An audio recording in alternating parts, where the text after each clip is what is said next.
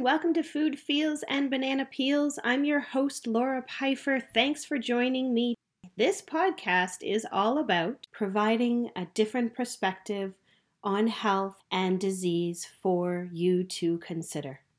It's about inspiring you to take control of your own health, advocate for yourself, and be curious about how you can support yourself holistically and naturally so you can live each day happier and healthier than the last. Today, I am so honored to be speaking with a wonderful soul, friend, mentor, teacher, the lovely Kylie Delfino. Kylie, I am going to let you introduce yourself today because I'm not going to do it justice. Kylie, welcome. Thanks so much, Laura. Oh my gosh, it's so great to connect with you. And it's so great to see you sharing, foods, feels, and banana peels with the world and really looking at those different options of addressing our health outside of that mainstream box. So thank you. I'm really delighted. My friend, you have so much to tell us and educate us on today. Tell us a little bit about you. Okay, so as you know, my background is in holistic health and nutrition, which is where we met more than 15 years ago. And for the longest time, I worked in cancer care through the Ottawa Integrative Cancer Centre. We did a lot of clinical trials that was to do a lot of blind studies to bring more of a natural approach to oncology treatments. And that's simple things like we know that acupuncture can limit edema for somebody that's had lymph node surgery. Simple things. But for us to use that in mainstream medical, we require double-blind studies and so forth. And that was my role at the Ottawa Integrative Cancer Centre and the Regional Cancer Centre for 12 years. And I loved it, loved every single moment of it, an extraordinary area and field to work in. And then around 2015, I had my own health crisis, which put a pause on my career for a few years. And that experience, which I know we're going to talk about a little bit later on, is what led me to look at treating more than just the physical body. So after my journey of my little health crisis, I became involved with an institution called the Hoffman Institute in California.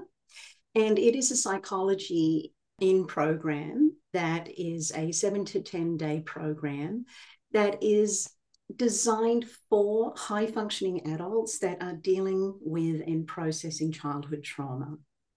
So as we know that there is a big link between people's ACE scores and their adult health. And what I have learned through working, this is actually a division of Berkeley University in California.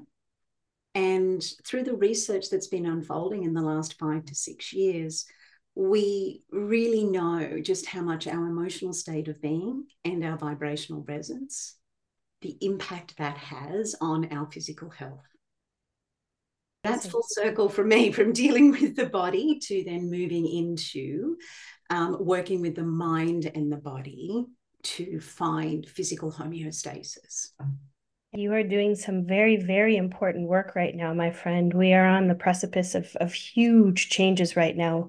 And that's what Food Feels and Banana Peels is trying to help people to understand, that we are so much more than our physical bodies. Kylie, you talked about high functioning individuals. Can you elaborate on that a little bit in case listeners aren't sure exactly what you mean? High functioning individuals processing emotional traumas from their childhoods. Okay, so childhood trauma can manifest in several ways, but the bookends tend to be, at one end, addiction and numbing out to the experience. And on the other end, it tends to be extreme high functionality, so high achievement. It is people that, if you think of it in two different directions, where the childhood experiences were simply too much to process, so the person numbs out. And at the other end, it's like that person becomes so highly competent and independent, which is very good. They become very competent individuals, but it can feel very hollow.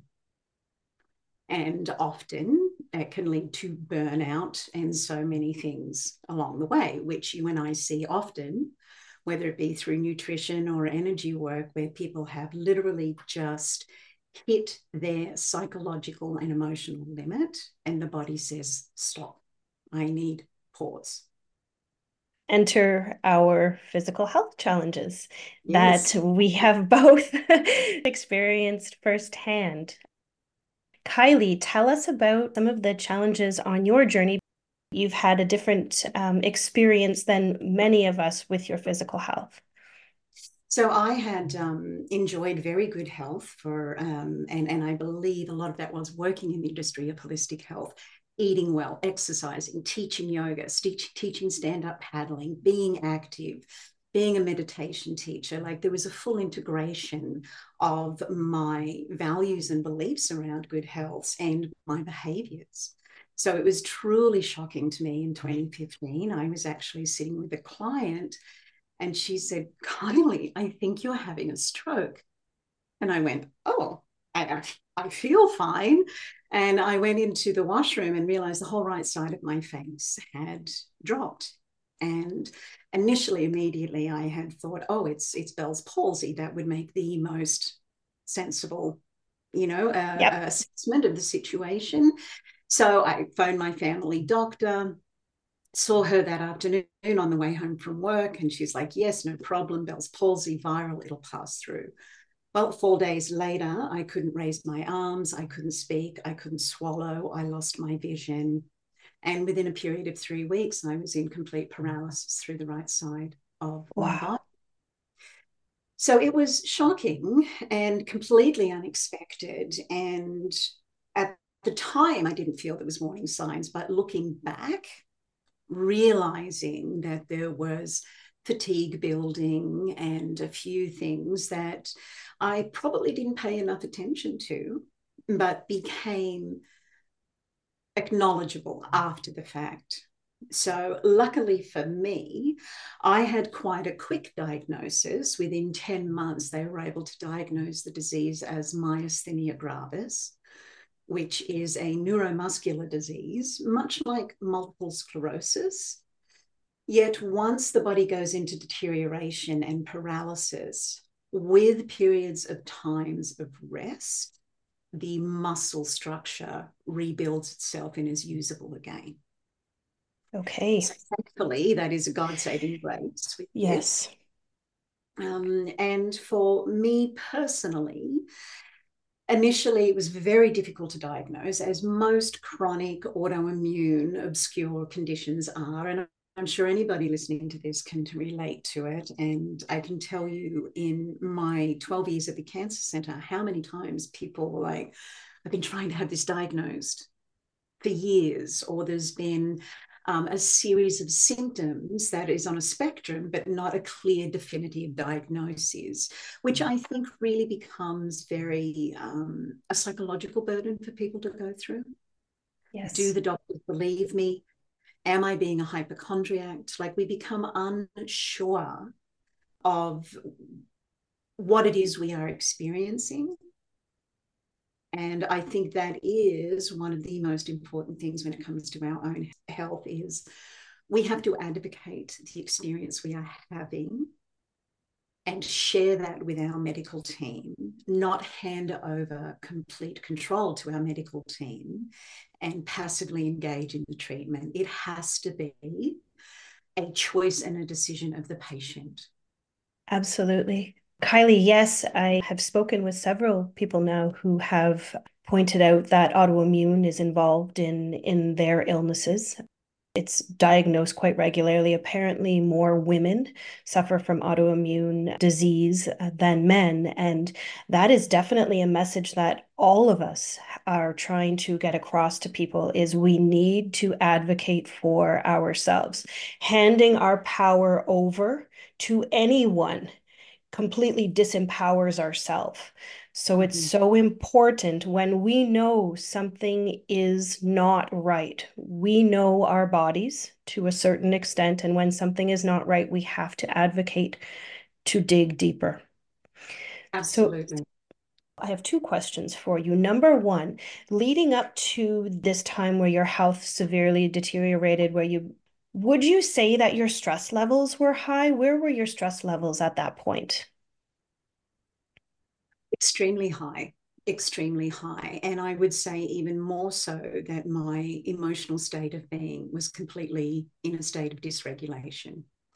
To go from, I am fully in control of my health, my body, my life, my career, to instantaneously, I cannot speak, I cannot swallow, I cannot see, I cannot move. So fully functioning internally in the mind, but with the body that is not willing to cooperate, doctors not knowing what it is, and extreme invasive procedures being discussed as the next option all the way along. And what I found was I kept acquiescing, going, yes, yes, yes, 2 more drugs, 2 more chemotherapy, 2 more surgeries, 2 more options that, fingers crossed, might help. And honestly, for me, Laura, and I say this not to persuade anybody else in their health journey, but I know I gave up complete control in the beginning. I literally said, throw anything you can at this. I want to live. And then mentally and emotionally, I got into a space where it was like, if you've taken so much from me, end this. And literally for 6 months, it was like, I don't want to live. I don't want to live. I want this to be over. I want this to be finished. There was no improvement or advancement happening in my health. And then in mid-2016, I went into a respiratory crisis. I did flatline and I had to be resuscitated back to life. And that was a massive turning point for me and an extraordinary experience. A profound experience for me, and the shift for me going that healing not only happens through our physical form, but it happens through our energetic bodies as well. And when this happened in 2015, 2016, you know, that was a bit of an out there concept, but here we are in the mid-2020s, and we're realizing that vibration, emotional acuity, our parasympathetic nervous system, our polyvagal nerve, our emotional state of being has more to do with our health than our cellular DNA. Yes. Yes, absolutely. And you are doing so many amazing studies right now and supporting people in bringing this to more people's awareness, which is so important right now. I really feel that the shift that we need is to a system whereby our allopathic and our naturopathic medicines can come together. This is the way of health and happiness for people of the future. It's wholeness, right? Yes. It is a whole and holistic approach. And we have looked at the systems within the body separately for so long. I mean, just look at any health system in any developed country. You have a gastroenterologist, you have a neurologist, you have a hematologist, you have all of these different specialties that are looking myopically at one area of the body. And it isn't until a functional medicine doctor can pull back that lens, look at all of the body systems, to get the physical body into alignment, but it doesn't stop there. We have to have the vibrational resonance, the consistent vibrational resonance of emotional regulation for our sympathetic, parasympathetic, and polyvagal nerve within our body to be in a state that is reciprocal of fight and flight, rest and digest. Right? Once people go into autoimmune, polyvagal nerve runs one way and we are stuck in fight and flight. Another thing that people don't pay attention to or may not even be aware of is we're aware of fight and flight, rest and digest, but there's also a third response called fawn. Fight, flight, and fawn. And fawning is where people, often kinesthetic people, become caretakers outside of themselves, where people are regulating to the external world. If I do this, I will be loved. If I contribute this, I will be of value and worth. So metaphysically, depending on where we are focusing our energy, is it focused on the external, looking for validation, feedback, a validation of who we are, what we are contributing, what we are worth? Or are we regulating internally to what are my needs and am I meeting them first? And this people-pleasing, fawning, this whole array and spectrum of behaviors is often the response from your early childhood experience. And just before we go into early childhood here, because every time we talk about this, it was inevitably a parent that goes, oh my God, am I traumatizing my child? It is not the case. Childhood trauma is experienced through the individual. And yes, there is child abuse. Yes, there is terrible trauma that happens to children along the way. But even in a very normal household, because we are children, we are undeveloped at that time, mostly nonverbal between those years of 1 to 6. What happens is we create stories within our minds in the subconscious. And the little stories that we create can become our reality. And that can function phenomenally well. Having survival patterns which are established in those years can often see you through your teens, 20s, 30s quite well.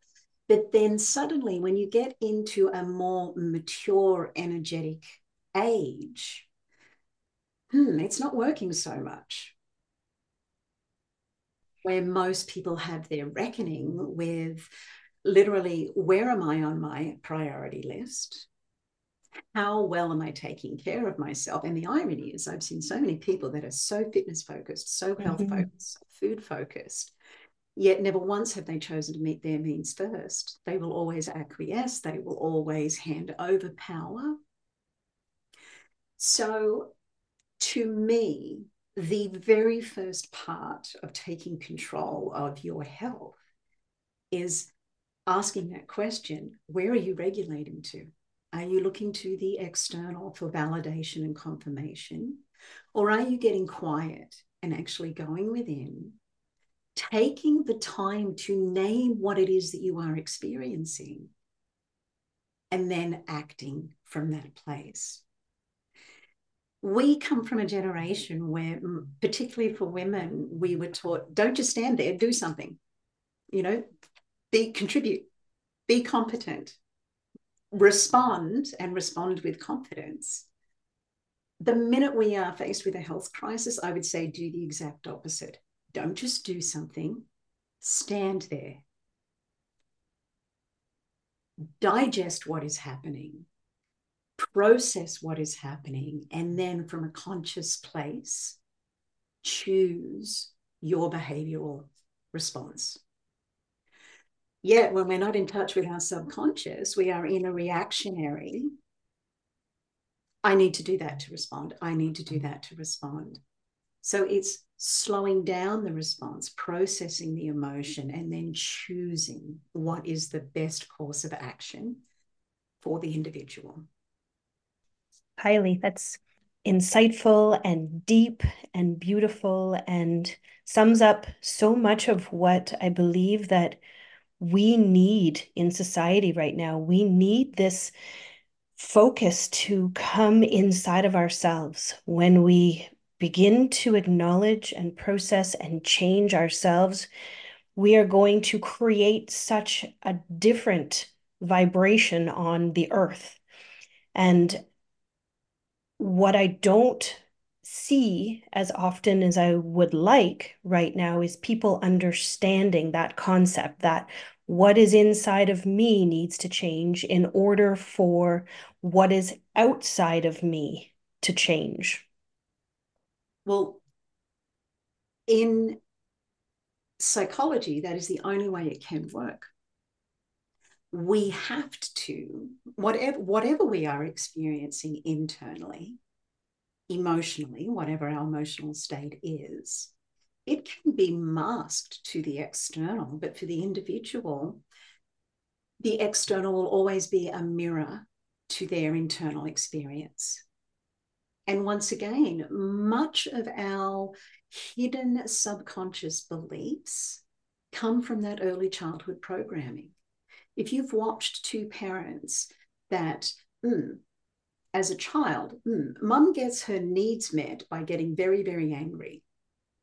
Then suddenly you have a child getting very, very angry to get their needs met. Or the reverse.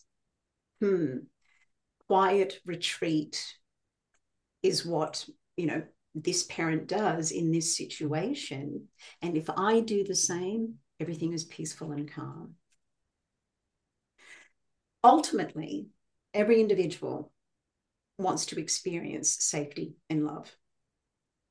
Fundamentally, everything that drives our subconscious behaviors will lead us to what we believe is safety and makes us feel loved.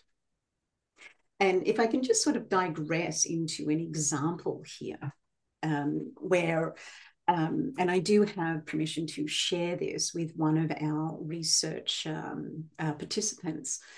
So this was a young lady in her late 30s, early 40s, who her family had been very concerned that she had had an eating disorder since the birth of her second child. Doctors had been treating it. She was seeing psychiatric help for it. And as she came in as a participant to the research program, through hypnosis and meditation, we were able to go down into the subconscious and understand why her eating behaviors had changed so dramatically since the birth of her second child. So first and foremost, going into meditation was her ability to relive a very, very frightening birth trauma. So she, Nellie, died giving birth to her youngest son. The child, Nellie, died. And to go through a long therapy session to make it short, the woman had been experiencing, you know, in pregnancy when you are full to the diaphragm, that feeling of full, just about to give birth. So first birth was absolutely fine. So she wasn't in a stressed or an anxious state going into it. But then as soon as things started to get into a critical condition, anxiety, stress, as I said, she nearly died through the process, so did the child. During that process, everybody left the operating theatre, left her well alone. So she was alone on the table by herself. And after coming out of this 40-hour ordeal of a birth trauma, no room or space to say, how are you doing? Aren't you lucky you have a healthy baby boy? And again, this is something that I don't think gets talked about often. And so what had happened was her subconscious had programmed that tight feeling of food full to the diaphragm. Her body was never going to allow her to do that because the subconscious had made the correlation. When I feel full like that, trauma is about to ensue. Oh. So within a matter of 6 weeks of being able to separate the trauma to the story the subconscious had connected within the mind, she gained 15 pounds in weight, eating freely, no more trauma around the situation. And ultimate byproduct was a changed relationship with her youngest son as well. But it was the first time in 9 years that she had been able to talk of the birth trauma. But that's just, to me, a very powerful experience of, we can go through an experience, emotionally how we process and the stories we tell ourselves through it will determine where the subconscious will allow us to go physically after that event. And if people are interested to look into this connection more, Dr. Bessel van der Kolk and Peter Levine talks a lot about the somatic holding of trauma in the body. So I think it's a fascinating area because sometimes we can be experiencing tightness, fatigue, different things in the body. Often it is the subconscious protecting us from something that was once uncomfortable. And yet again, the power of the emotions over our entire being. 95% of what we hold is subconscious. So we rely so much on our logical minds in this society. We've been trained that the logical mind is the most powerful. And you and I had a discussion prior to beginning recording. That's actually not the case. No, it's not. In fact, whatever the subconscious is committed to, behaviors will follow. So it's literally the root of cognitive dissonance. It's the person that continues to smoke, knowing that it is not good for their health. Yet, physically, the inhalation, it's slowing and calming of the breath. And incidentally, like nicotine, the biochemical effects of addiction is out of the body within 48 hours. After that, it is a psychological habitual connection. And we often, when we talk about emotions, an incredible tool that I give for anybody is a feeling wheel. And I'm sure many people listening will be familiar with this tool. My experience through the Hoffman Institute was extraordinary to me, the amount of adults that could not name the emotional experience they are having. And as we progress through higher levels of stress, which we can't avoid in our day-to-day life, right?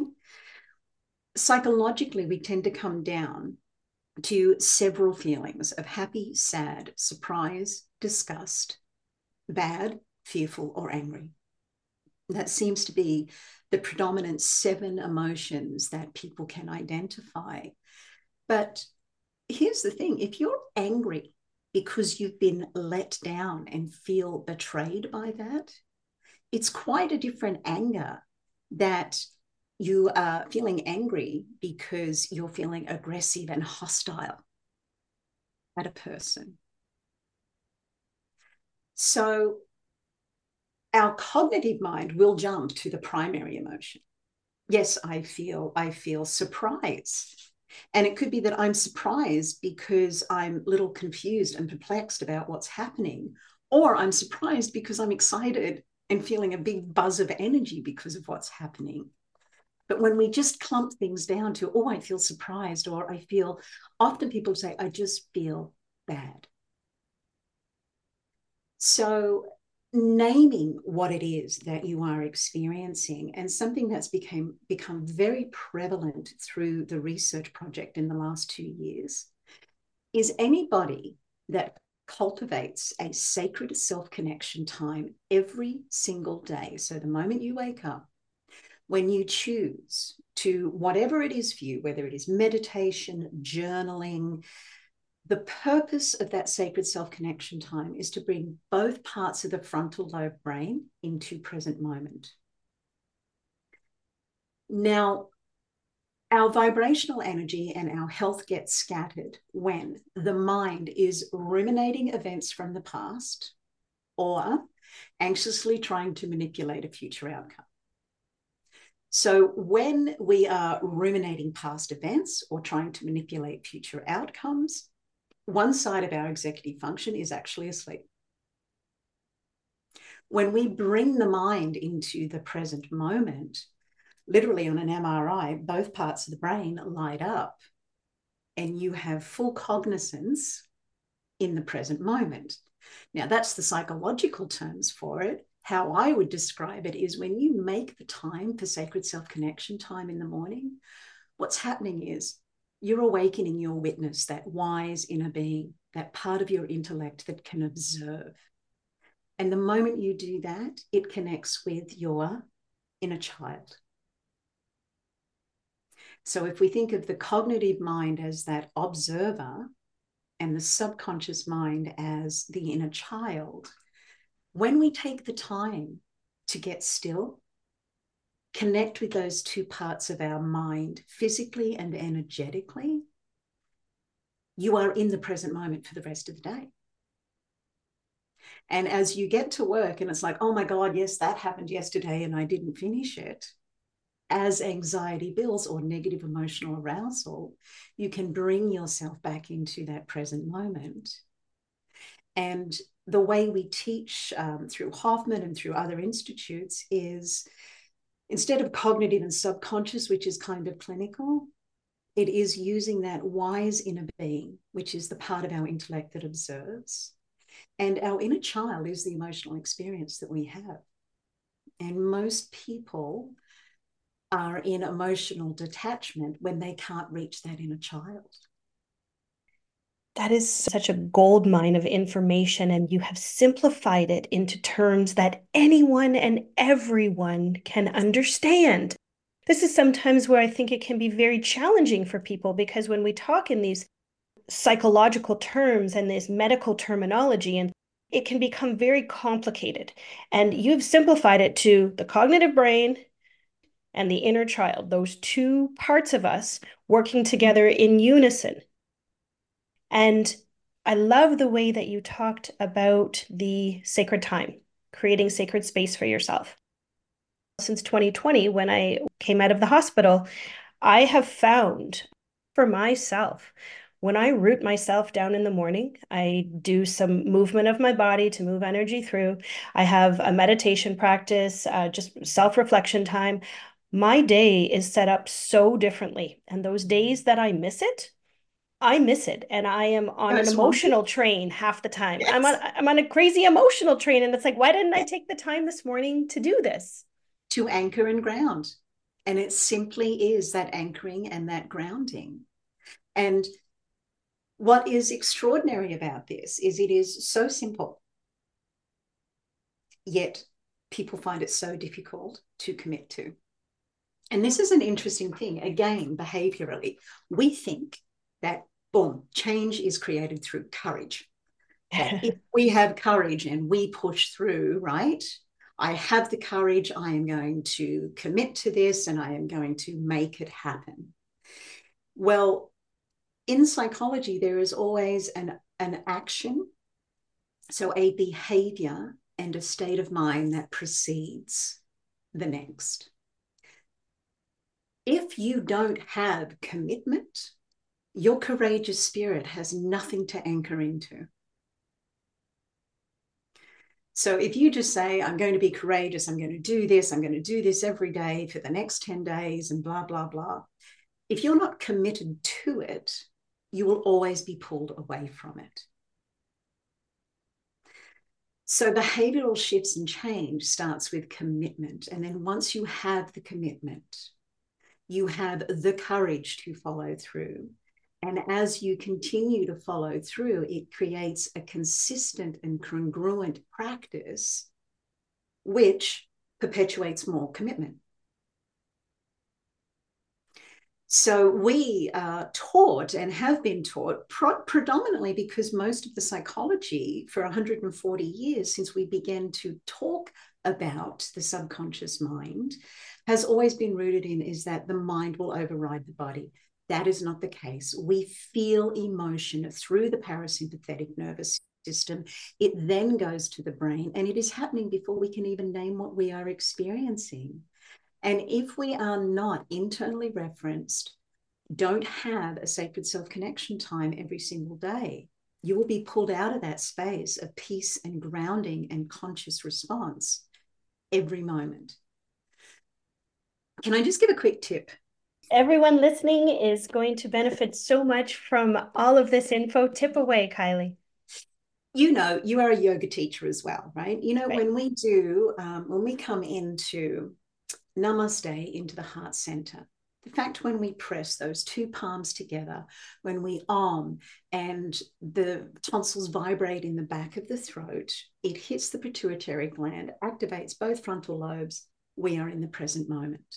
Right? You're not thinking about your grocery list when you're in the middle of an Om, right? Right. Now, you might not be able to do that in a boardroom, right? But here is something. If you find yourself in a situation where you might be getting a little bit of a negative emotional arousal, there's a little bit of anxiousness, worry, anxiety, you take your tongue and press it to the roof of the mouth. You inhale. And as you exhale, you relax the jaw, you relax the throat. Now, when we have someone in an MRI and do that, both parts of the frontal lobe light up. It brings you into the present moment. Another thing that does it, and you'll watch children or people in shock do it intuitively, hand to the heart. When you bring your hand to the heart, it actively engages that energy center of the solar plexus, the inner child, and the crown chakra of the wise inner being, which is the witness and the observer that is saying, pretty much becomes the new parent within. And basically says, we're okay, everything is calm, we are in the present moment. Because when we're in the present moment, we're not telling ourselves stories of the past and we're not manipulating a future outcome. It literally brings us into that whole space right here, right now, in this moment, in this breath.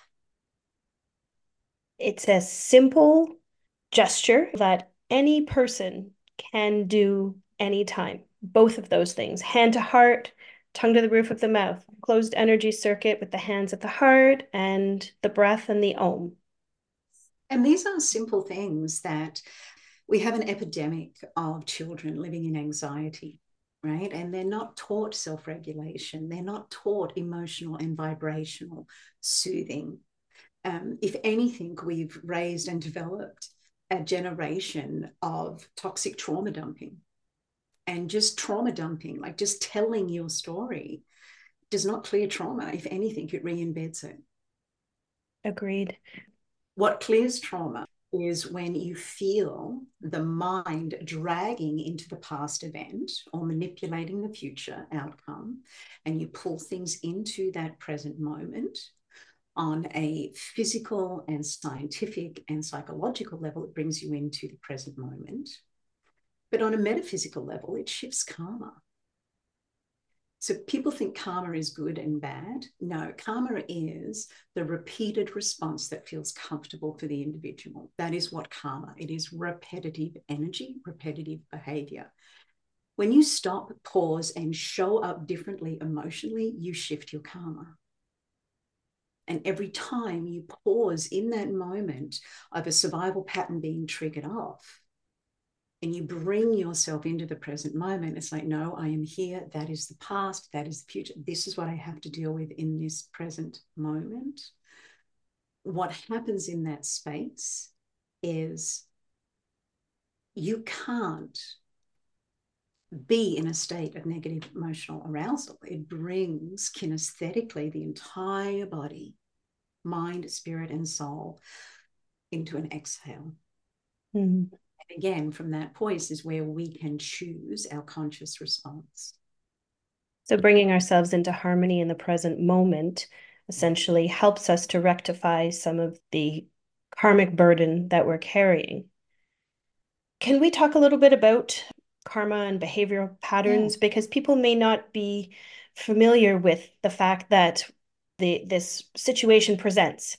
And my reactive behavioral patterns, I react a certain way. And then this keeps happening to me. Why does this keep happening over and over again? Well, that's what your sacred self-connection time is. When you sit there in the morning and you are in conversation with yourself.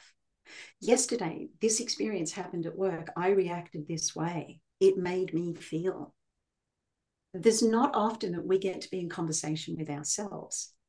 And to me, it is far more powerful than cognitive behavioral therapy, where you are just telling somebody else your trauma and reliving it. It's such a, to me, I think, such an archaic form of treatment.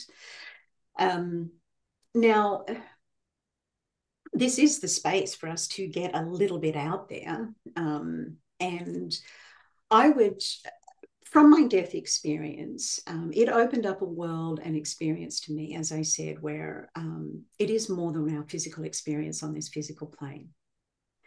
And it's been 9 years for me now. And in that time, I have been an avid studier of what we call planetary humanistic cycles. And this is a lot of the studies that is rooted by Richard Tarnas, an exceptional psychologist who in the 1960s, he was at Berkeley and was horrified to learn that Freud had based the 12 states of human consciousness on the 12 zodiacal signs of astrology. It's like, what? This is, so he set out to prove this wrong.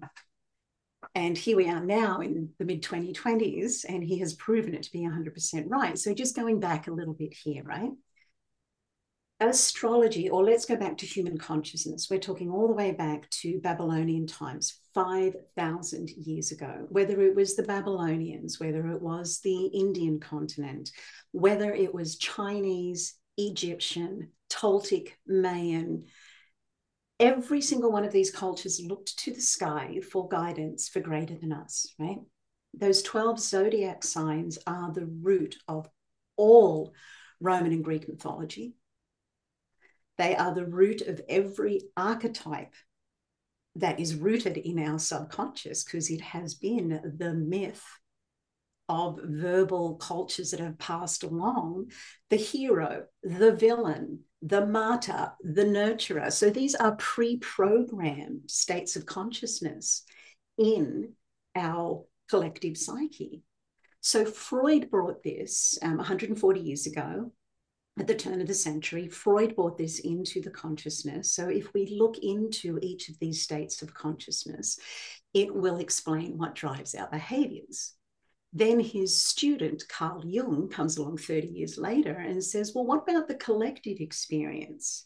And that is where the electromagnetic energy of planets also affects our human existence here on Earth. So when we merge the two together, and I know it sounds unusual, because most people, when they think of astrology, they think of horoscope astrology. Hey, Leo, you're going to meet the love of your life on Saturday night. 9 p.m. You know, that was a 1960s, you know, Anne Spire brought that into consciousness in the 60s, because it was like little snippets that could be put into the newspaper. After my death experience with what I had seen there, it really put me into a deep study. And if you'd have said to me in 2016, Laura, that I would be working through two universities on a research project looking at the precognition of the subconscious mind, measuring vibrations that are sent from the heart center and from our humanistic brain. I mean, first of all, I can't believe that I get the opportunity to do it. Second of all, that we are moving in the direction. I mean, 20 years ago, this was so fringe, so out there, so esoteric. It was almost on the edge of dark arts, right? For sure. Mm-hmm. But what we are realizing now, and again, through a lot of the work of Richard Tarnas, like when we look at the X1 flares that we've been experiencing, when things are measurable in our human day-to-day life that is affected by the archetypes of these energies. For example, the X1 flares that we are having this year, that the sun is in an 11-year cycle where the electromagnetic poles are turning. And that creates enormous electromagnetic energy that moves through the universe. And just last weekend, we had one which coincided with the 7.8 magnitude earthquake in Japan. And what NASA measured on that sun explosion was 7,000 times more powerful than the atomic bomb that was dropped on Nagasaki and Hiroshima. Wow. So when we're talking about this, it's, you know, for years, the ancients looked at this. It has been a part of our collective psyche for 5,000 years, these pre-programmed archetypes, these cycles that we naturally go through. I mean, in North America in January, we know it's going to be cold. We know it's going to be, but it's not going to be that in Australia. There are natural biorhythms to Mother Nature. I sincerely believe that in our human form, we are surrounded by a field of infinite potential that is passive. We have to engage in it to interact with it. But there are energies there that can help us self-nurture. There are energies there that once activated, you are physically going to feel more fatigue on the physical plane because of the electromagnetic energy being emitted from a planet. And when you can align your energy with this, and as I said, it's been a private study of mine for 9 years. And then during COVID, organically, a group of 50 women came together, and still to this day, we meet once a week and we look at the energies. So we know that tomorrow, on Saturday, the moon is going to be void of course, which creates an energy for deep connection and meditation. Probably not the day that you want to clean the house top to bottom and get organized. That's going to be at another point. So again, that internal, external, we are in synergy with what we cannot see, because assumption is jail. The moment we make an assumption that what someone else is thinking, someone else is doing, what an outcome is going to be, we are out of the present moment, and we have lost the ability to consciously shape our reality in that moment. So Kylie, I'm coming back to these, solar energies. It's interesting because our emotional state of being and our mental well-being and our physical state will all be affected by these. Is that true? 100%. 100%. And that is, now there are some things in this area of study where correlation does not mean causation, but these are measured electromagnetic energies that NASA has been literally measuring for millennia. So the ability or the necessity of connecting with ourselves to feel into what is going on, while we may not have the information that you have and the study of, what's going on energetically from that perspective, if we are connected to ourselves and we recognize that today is a low day. Today is a low day. Today is a me day. I'm not going to clean the house today. I'm not going to run around with the kids all day. That may actually be influenced by forces that are much greater than we could ever imagine.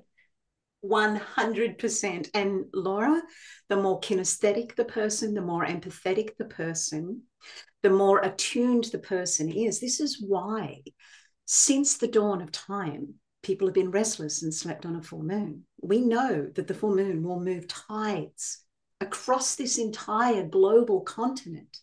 Okay? It's going to have an effect on us too. Statistically, we know emergency room admittance much higher on a full moon. New moons, many more babies are born. Okay, so I have a question for you then, Kylie, and it's a personal question, but I feel very balanced on a full moon. Okay, so the full moon it means that the energy of release is in a constant flow of being released.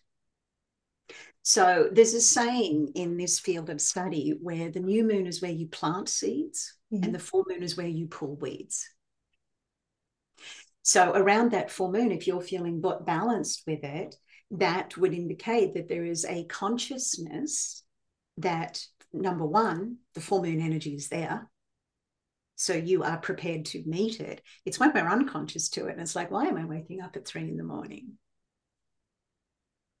And again, if people want to do a deeper dive into this, Richard Tarnas, the book called Cosmos and Psyche, and he has actually this year, or actually 2 years ago, produced a 10-part documentary series that goes through every single humanistic uprising since the 1300s, and it shows you the planetary alignments.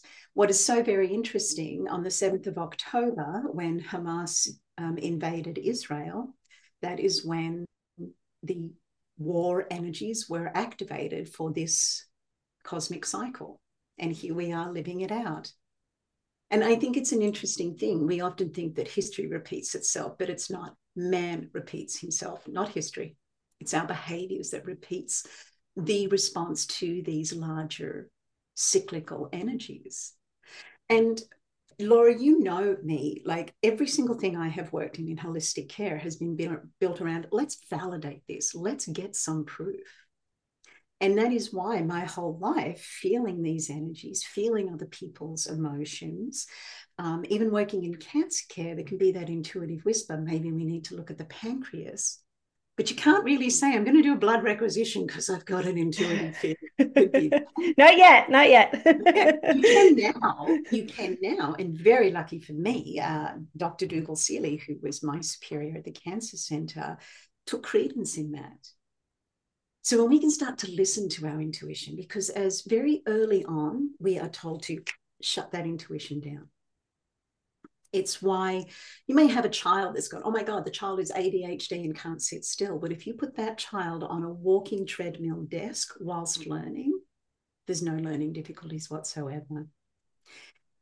Energy moves differently and is experienced differently by every single individual. We are taught from the get-go to shut down external feedback of energy. And what happens is when we are in a state of controlled response, I believe that is where, I believe that is the root of autoimmune disease, because it is our parasympathetic and sympathetic nervous system that gets locked in fight and flight. We don't have the ability to get back to rest and digest. And then the fight and flight exacerbates the unconscious, triggered, reactionary behaviors that may not be in our best interest. And again, this can happen with incredibly highly competent, successful, well-managed lives of people. But it is until we get clear and can actually look at the patterns and behaviors that are playing out in our life, because what we become conscious to, we can adjust. What we are unconscious to controls our unconscious behaviors. And I believe that there's only so long most of us can mask what's going on inside. You know, we can be high-functioning individuals on the outside. Like you said, the universe will mirror back to us actually what's going on the inside. So we might be feeling like we're holding it all together when it's chaos inside, chaos outside as well. And then eventually we can't, our nervous system cannot continue at that pace for an indefinite amount of time. Some of us longer than others. I mean, my health crisis, my first sepsis was with my son at 24. That was my first bout with sepsis. And my son almost passed away, and myself the same. I'm not sure that I've done a ton of looking into that emotional aspect. So thank you for bringing that up, because as you were talking about the experience with the woman that you supported, it definitely brought some things up for me. And then again, I didn't learn the lesson from that, because I continued to revert back to my normal way of being and stress levels very high. And then again, at 40, my health crashed. So for many of us, the warning signs can be there. Mm-hmm. But are we conscious to them? Exactly. If we are not taking the time for self-care, we may not even see them. And what story are we telling ourselves about the warning signs? Right. Are we acknowledging that they're there, or are we saying, no, I'm just going to push through? And with many of us that I'm speaking with, and many women in my circle, you know, strong type A women that are driven, that are pushing through things, absolutely competent, high functioning, pushing through everything at all costs until the cost is our health. And we have to wake up and do things different because we have no other choice. And wouldn't it be wonderful if we could educate people before that happens, so that people could understand listening to your body is going to help you avoid what many of us have experienced. You don't have to go down the same avenue and have these extreme health crashes because you are taking the time to listen to yourself. And honestly, Laura, I believe that's where, if you have a sacred self-connection time every single day and you show up to it fully and you make that a primary need, just like brushing your teeth, just like showering before you go to work, so your appearance is in order, why are we not taking the time to put our energetic vibration in order? I mean, not choosing to do that is like turning up to work with unbrushed teeth, unbrushed hair, and still in your pajamas. You'll pull it off, but it might be a bit of a shambles throughout the day. It's not going to be pretty. No. Kylie, this is always such a deep experience to chat with you and to share space with you, and so grateful for everything that you've shared today. There are going to be so many women and men that are going to benefit, because whether we're female or male, it doesn't matter. We all need to create that sacred space for ourselves. Oh, and I think just on that as well, when we talk about divine feminine and sacred masculine, you know, since the dawning of time, and this comes back to those archetypes that we've grown up with, when we have a balance of both, and I'm not talking a merging of non-binary, I'm talking a balance of two very clear, defined, positive, negative, yin, yang, masculine, feminine, light, dark. That is the experience of the physical plane. In the death experience, moving out of this physical plane, there is no duality. The masculine and feminine is the root of the duality. We are the same being, male or female. We will just use different avenues of energy to express that. And I believe that moving forward, there is going to be a very big healing around gender roles, gender identity. And I don't mean where it is heading at the moment. I think it's going to come right to center into a very non-physical form. If you want to tap into your masculine energy, it's not about physical mutilation. It is about elevating into that higher space and moving into it. And we can talk like this now. Like, as I said to you, I mean, Laura, you saw me lecturing at the Canadian School of Natural Nutrition, right? Well, very much this is what it is. To be all these years later now and talk about, oh yeah, vibrational energies, masculine and feminine energies, movements of the planets and how it physically affects us. Like, I just feel so excited and quite happy that there was a lot of fear for me moving into this realm, because is it too esoteric? Is it too woo-woo? I mean, you can't get more validated. We're doing all the studies through 2 universities to show that there is litmus to this. But again, it comes down to people's beliefs. And if people believe that illness is servicing them in some way, another example of this that came through with one of the participants is 2 very, very demanding parents. And for years, she had suffered fibroid myalgia, horrific pains in her body, crippling paralysis from time to time. It wasn't until both her parents passed away that she was free and clear of the disease, because subconsciously the disease gave her the space that she needed on caregiving them. And how tragic it is that we bury things to a point that can be debilitating for ourselves. Yes, we're completely unconscious of, and it's not our fault if we're unconscious to it. But this is where a sacred self-connection time, where we are in conversation with ourselves every single day. What am I experiencing? What am I feeling? And not to the obsessive, narcissistic, it's all about me. No, this is right in the place of neutrality. And incidentally, when we talk about vibration, karma, everything else, there is one space, physical healing happens. And that is when we are emotionally in the space of neutrality, because when you are in the space of neutrality, your mind can't be anywhere else other than the present moment. Laura, the world is on fire at the moment, and people getting pulled to this is right, this is wrong. It is a separation. It makes our energy like Swiss cheese. When you can elevate above that, acknowledge pain on both sides, and then find the place of neutrality within it, that is where healing happens. And as more and more and more people do that, it will continue to spread that energy of neutrality. And I don't believe it's all doom and gloom that everything is predicting, you know, over the next few years. We are certainly moving into a pivotal change in humanity. And this has been proven through our planetary cycles that are shifting over the next 3 years, things that haven't happened in our psyche for 275 years. So once in a lifetime experience for all of us that are alive.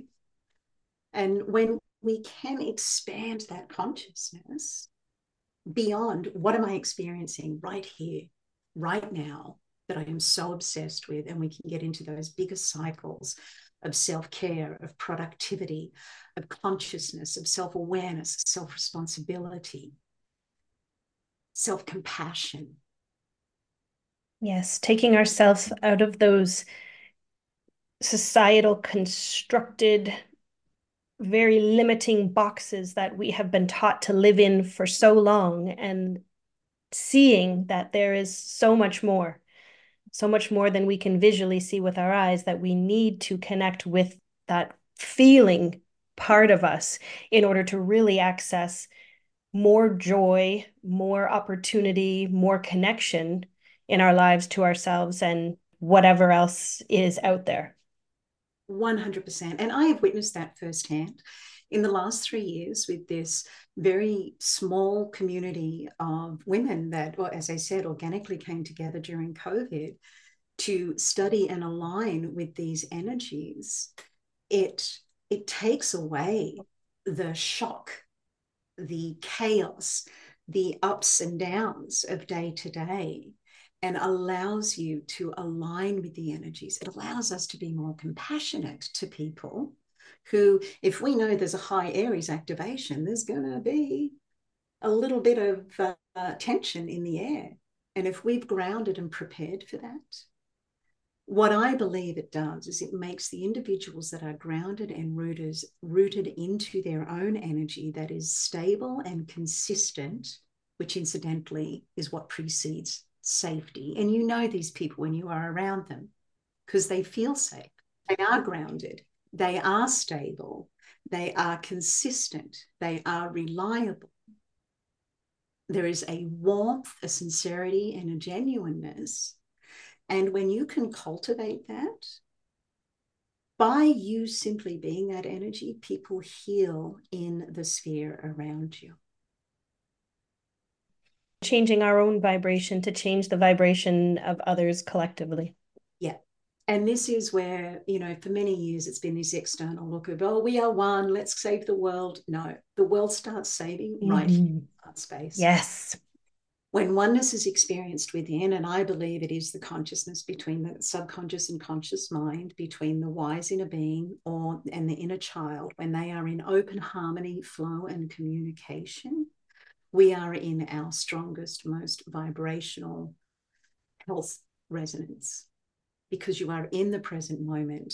There is conscious engagement with your physical form. So I know we've covered a lot of wide things there, from astrology to somatic psychology to many different areas, but I do feel the more wide we can cast our net with curiosity about what it is we are experiencing and less being myopically like, okay, so I wrote down that today I was burping at around 10 and then by 10 o'clock I had a cramp and then, you know... I do. A wider experience of what you are experiencing. Yeah. Yes. That's absolutely amazing, Kylie, because you no doubt have opened up many channels for people who are listening, people who are searching for alternative ways of viewing what is going on with them and collectively around us right now. And the more that we can connect inside of ourselves and be open to alternative ways of thinking, speaking, feeling, healing, the more that we are going to delve into the root of what is going on with us. 100%, 100%. It's curiosity, Laura. It's being curious, not caught in the chaos. I think there's the difference. The minute there's negative emotional arousal, we have to ask, what am I experiencing? Why is this coming up? You know, what am I feeding? Did I create this anxiety or is this a response to something else? And As almost infantile as that sounds, it's not the skills we were given as children. We were taught to override that, not question it, and adjust our behavior to the demands of the external. And that is great. We need to do that, and we need to raise children that way because we need to live in a civilized society. Yet ultimately, for most kinesthetic, empathic, clairsentient people, by the time you mature into what they call that third cycle of Chiron, entering around your 40s into your 50s, it gets harder and harder and harder to deny your natural vibration.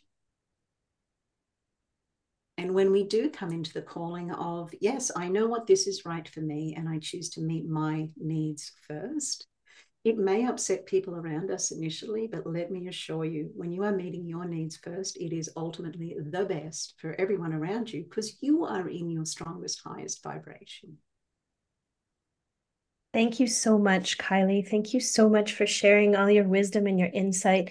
I think you've given us many tips and tools and resources, which I'll be sure to include in the write-up to make sure that people have access to this information. I am going to listen to this podcast again and again because there is so much that I'm going to be able to pull out of it, you know, for myself and in supporting others in their own journey. I can't thank you enough for taking the time today, Kylie. Always, you are such a shining light to me. You know, you've been such a huge support on my journey. You continue to shine so brightly and help others in everything that you do. So thank you. Laura, thank you so much. And I have to say, it is always an honor and a delight to spend time with you, beautiful soul. Thank you so much. Thank you so much, Kylie. Thanks for joining me today for Food Feels and Banana Peels. I hope you enjoyed the show, and we'll tune in next week for a new guest, a new opportunity to learn and grow. It's an honor always to be a part of your journey. You can rate this podcast on Apple and Spotify, which will help it to be available to more people. You can now check out Food Feels and Banana Peels on YouTube too. Together we can inspire people to make healthy changes and advocate for themselves in a different way. Knowledge is power, and I hope you'll share yours. Be well, and until next time. So much love.